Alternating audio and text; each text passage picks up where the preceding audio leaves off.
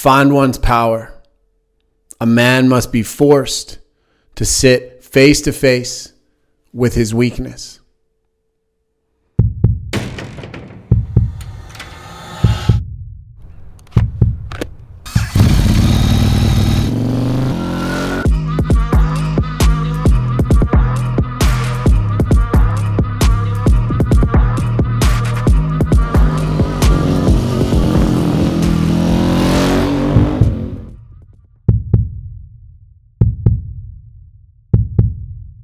What up, what up, crew? Welcome back to another episode of A Renegade Rooted in Love. My name is Cam McDougall. I'm a high performance coach and breathwork practitioner, and I'm the host of this podcast. If you are new, this is your first time dropping in, welcome. I'm excited to have you. And if you're returning, it's so good to see you again. As I kick this podcast off, I'm going to be sharing snippets of my story so that you can understand who I am and ultimately maybe even understand a little bit more about who you are. Each of these initial podcasts is based on a very pivotal point of my life, and I use it as an opportunity to dive deep into the inner workings of what it means to be a human. Today, we have a very interesting episode. And the title of this episode probably got you thinking a little bit. When I was 16 years old, I felt the cold metal of the handcuffs on my wrists. I felt the sharp edge of the handcuffs around my ankles. And I can still feel the weight of the chain that connected the handcuffs on my hands to the handcuffs on my feet. And I remember sitting in the back of the sheriff's wagon on my way to juvenile detention for the first time thinking about how real shit was just about to get. I was 16 years old. I was a young kid. And I had been sentenced to a few months in juvie after catching an assault charge. Up until this point, I thought I was pretty hard. I thought I was pretty cool. I thought I was quite the badass. But it was this moment sitting in the back of the sheriff's wagon where I was presented with the reality of my situation. I was 16 years old. I was heading into juvenile detention. It was going to be full of bigger, badder, wilder motherfuckers than me. And I was going to have to learn how to survive. My parents weren't there. My homies weren't there. I had nobody but me.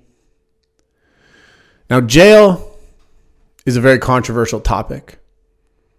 Personally, I think it's a fucked up system that keeps a lot of youth and adults trapped in a system with very little opportunity to leave it.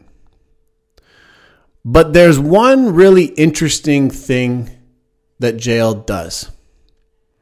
And this is something that I've learned to understand upon reflecting on my time in juvie. And that is that it provides men with a rite of passage.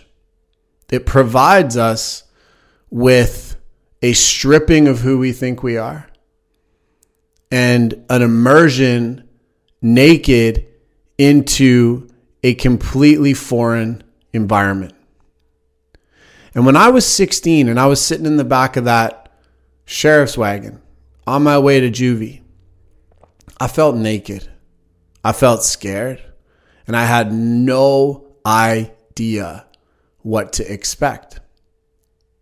Now, I'd seen movies, I'd heard my friends talk about it, but there's nothing like being face to face with the reality of going into the complete unknown. And this is something that not a lot of men get an opportunity to experience in life anymore.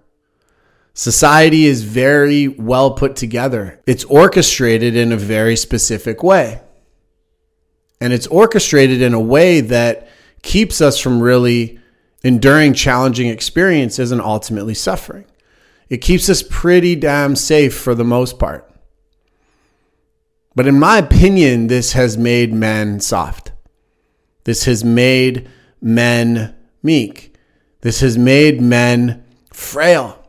And it's ultimately taken our power from us. If you look back thousands of years and you look back to tribal living, there's always a rite of passage. In the world of plant medicine, you find it. In the world of religion, you find it. You see it in all ancient civilizations. There was always this rite of passage that a man had to go through, that a man had to endure to come out the other side, to move from boy to man.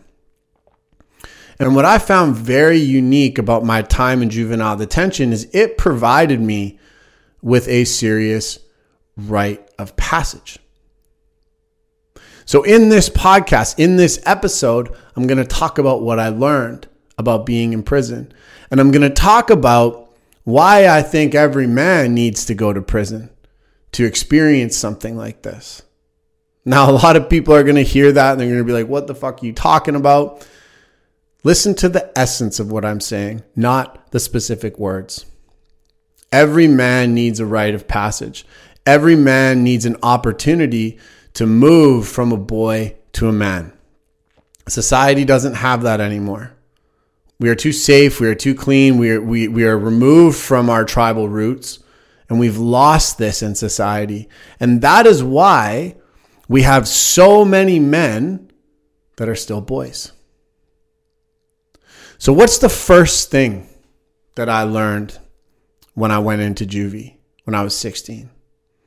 The first thing as I stepped onto those squeaky floors, as I heard the yells and the screams and the banter and the challenges coming through the windows, and I saw the formations and how people gathered and how people acted and what people talk about and what questions people talked about.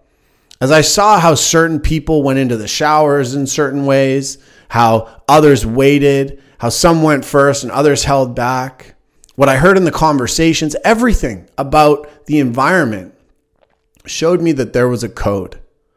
There was a code in how the inmates acted with the guards. There was a code in how the guards acted with other guards. There was a code in how the inmates acted amongst themselves. There was a code amongst inmates in even closer circles. There were all of these codes that we had to learn and we had to abide by. Now, a lot of people have seen prison movies. So a lot of people know that there's this common thing of never asking another man what he was sentenced with. That's a real thing. That is a very real thing. You don't ask somebody what they're in jail for. You don't ask somebody what they have done. That is a part of the code. It's just a question that you do not ask in society, men thrive with codes because it lays the foundation and the framework for the battlefields we step foot on. Without a code, we don't understand the boundaries of the game we're playing. And this is why we have so many men that are so disconnected that don't understand one another, is because there's no code that connects us. In prison, sure, you have people that hate each other. You have all kinds of crazy shit that happens. But there's always a code.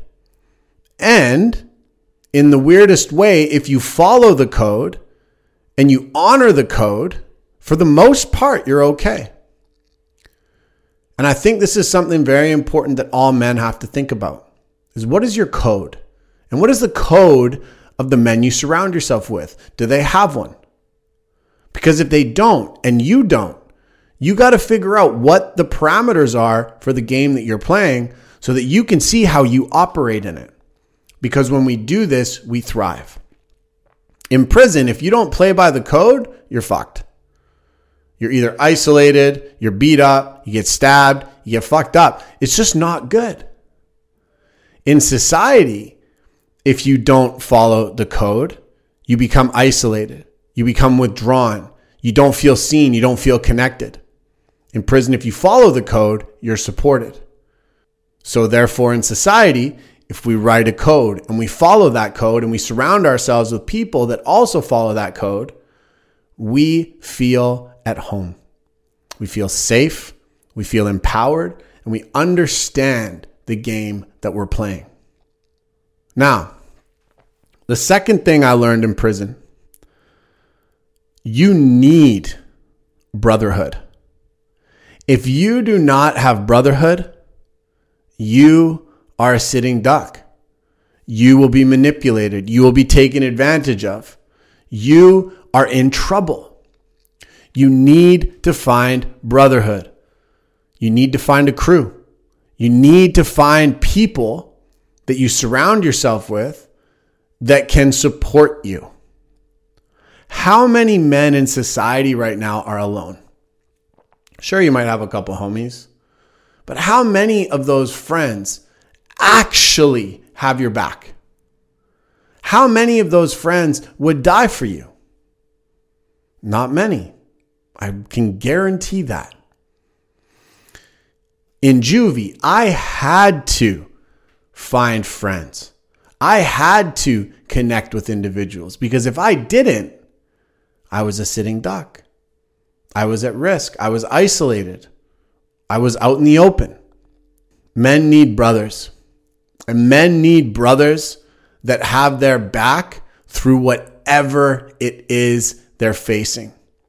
We need brothers that can support us emotionally.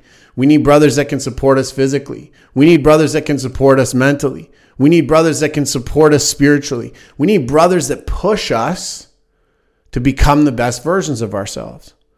And just like me, 16 year old Cam, trying to make his way through his first stint in juvenile detention, I needed brothers to show me how to make it, how to make the best of it, how to be the best version of me that I could in the present situation. So I did that. I found a crew. I made friends. I did what I needed to do to find the support that I needed to get through which in my future sentences ended up being very beneficial. So to reiterate, first, I learned a code. Second, I clicked up. I got a brotherhood. I made a crew. The third thing was I learned that you do not want to be talking when you should be listening. Our mouths get us in so much trouble as men because we think we are right all the time. We think that what we know and what we've experienced is the way it's going to be.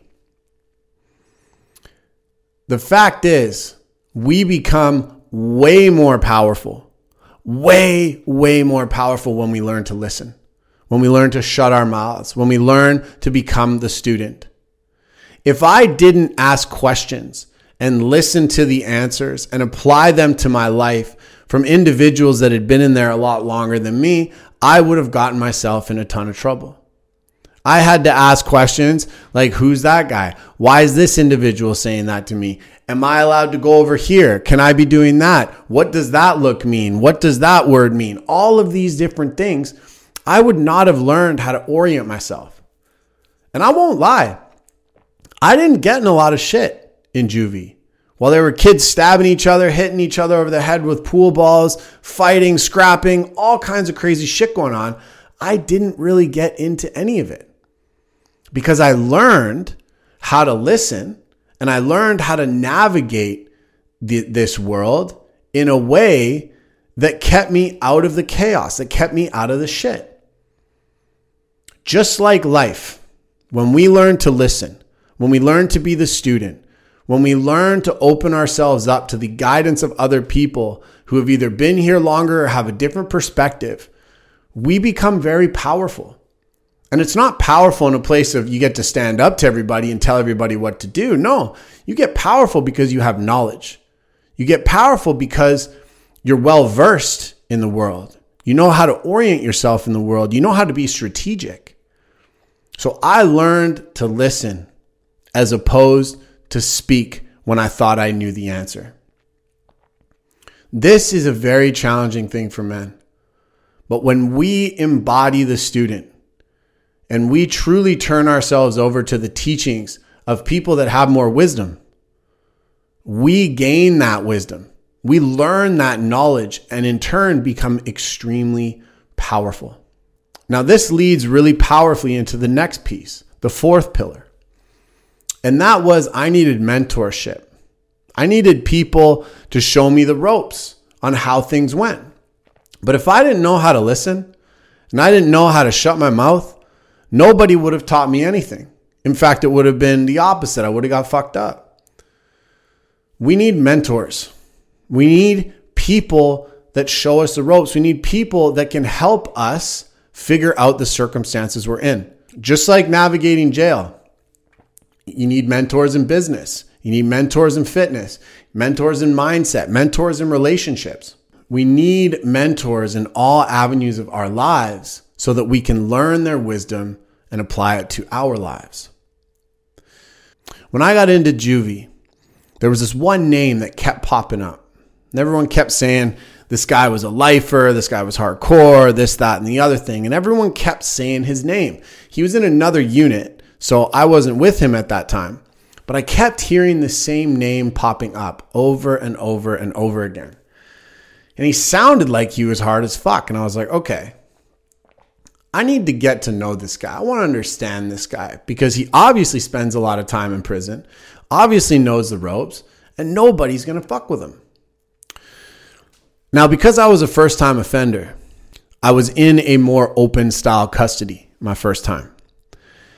And this open style custody was reserved for people that were in closed custody that showed good behavior, that got moved into a more open situation, or it was for individuals like me who just, you know, were first timers. And so in this unit that I was in, that I started my journey in, there were two divisions. There were two sides basically. And at one point, this individual who was on in this other unit, who I kept hearing about, ended up in ours. He ended up coming over to our unit. Sure enough, approached him with questions, approached him with good vibes, approached him with a desire to learn from him. And he taught me. He taught me everything. Now, we got in a lot of shit together. We caused a lot of trouble together. That's for damn sure. But what I learned from this guy became paramount for me every subsequent time I ended up in juvenile detention. But here's the thing my ego did not want me to approach him. This guy was you know, we were teenagers and he was inked up from head to toe, hard looking motherfucker. And so for me to go up and be like, yo, bro, my name's Cam, what's up? I want to ask you some questions. It was a huge ego hit.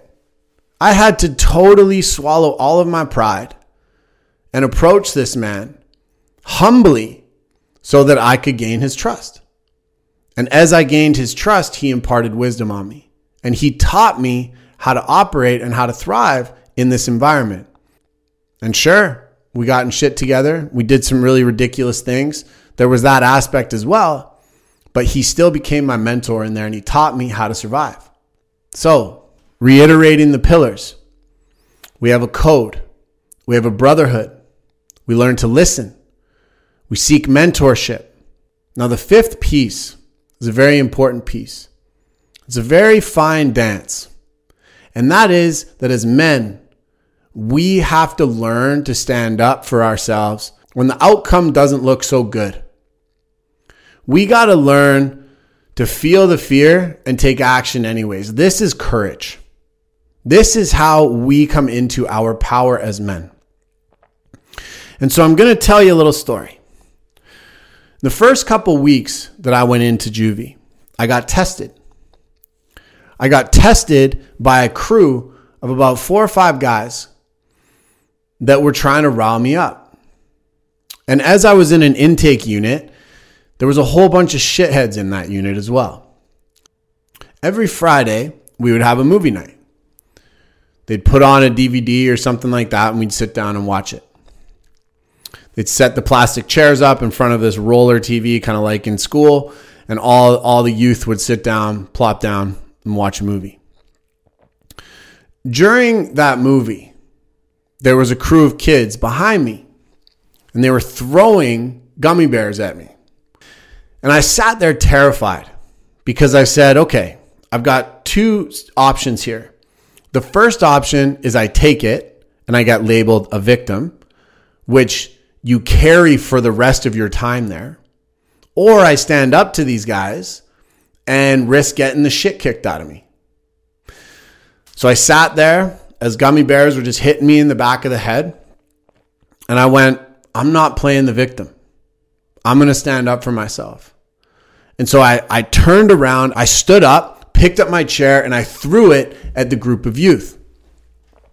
The chair hit them, gummy bears everywhere, guards came running, all this stuff goes down. But get this they actually respected me after that as opposed to fuck me up because they went, okay, this guy's willing to throw down. This guy's willing to stand up for himself.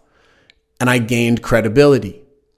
Had I not, had I just sat there and taken it, I would have lost all credibility and I would have been victimized my whole time in there.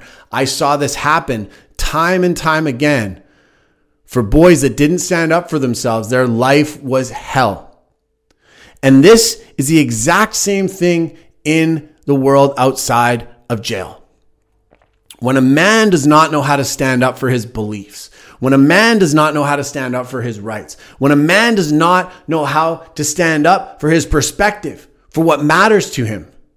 He gets victimized, he gets put down, and he loses his credibility. But when a man stands up for his beliefs, when a man shares his passions, when a man throws himself in against the odds and does that with power, with conviction, that man is rewarded. But we have way too many men in society now that are so quiet they're so afraid. They just follow suit. But inside of that man is power. Inside of that man is fire. Inside of that man is an individual that has the ability to see anything through. He just needs to believe it. And every time I would throw myself out when the odds were against me, I came back stronger.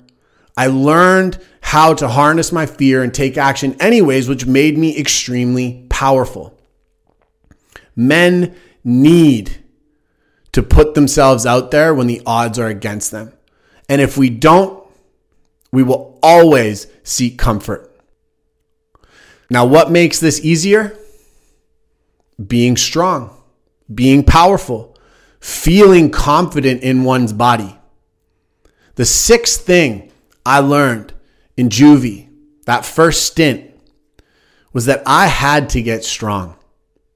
If I was skinny, if I was frail, if I was weak, I got taken advantage of.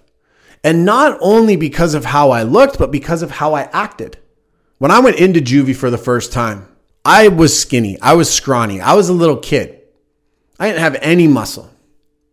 And as I stepped in there, I started seeing these strong men, these more powerful men walking around. And what I saw was confidence. I wanted that confidence. So I dedicated myself to going to the gym every day. I moved my body. I got strong. I got powerful. And what I realized is that physicality is not a luxury. Physicality is a necessity for a man. And when a man does not feel strong and powerful in his body, he will be more subdued. He will be insecure. He will subconsciously feel weaker. This is a fact. And that doesn't mean that that man is wrong. That doesn't mean that that man isn't as much of a man. All it means is he's leaving a lot on the table. He has so much more power inside of him that will come to the table once he develops his body. Because when I took the code, the brotherhood, the ability to listen, the mentorship, standing up when the odds are against me, and added in physicality, strength, look out. I became a force to be reckoned with. Nobody fucked with me. Now, I'm not saying that we want to be criminals, that we want to act like convicts. What I'm saying is that life won't fuck with you nearly as much if you follow these principles as a man. Use prison as an analogy for life. You have all these pressures, all these things trying to push you down, trying to control you, trying to suppress you. That's the same as life. You have so many circumstances, so many things trying to suppress you. When you have a code, when you have a brotherhood, when you learn to listen, when you have powerful mentors, when you learn to stand up for yourself, when you learn to build a powerful body, those things don't affect you. You become a powerful embodied man. Men need rites of passage. If I look back on that little 16 year old that was going into juvenile detention for the first time, and I look two months later after he had that first rite of passage, he was a different individual. Now, it wasn't the best outcome given the circumstances because I became a badder motherfucker. But the essence is what I'm getting at here. The essence was that I was able to transform into something I never thought I could. Now, the direction was wrong because I still had all my trauma and my pain and all these things running through me. But that system made it so. That mechanism created that outcome. So think about it. Do you have a code? Do you have a brotherhood? Are you able to listen? Are you able to be the student and have mentors? Do you stand up for yourself when the odds are against you? Do you put yourself in challenging situations? And do you take your physicality, your strength, your body, your power, and forge it every day? You follow these pillars, my friend, and you will become extremely powerful. That is all I have to share with you today. I'll be back next week with another episode about my chronicles from convict to coach. Sending you all big love. I look forward to seeing you again.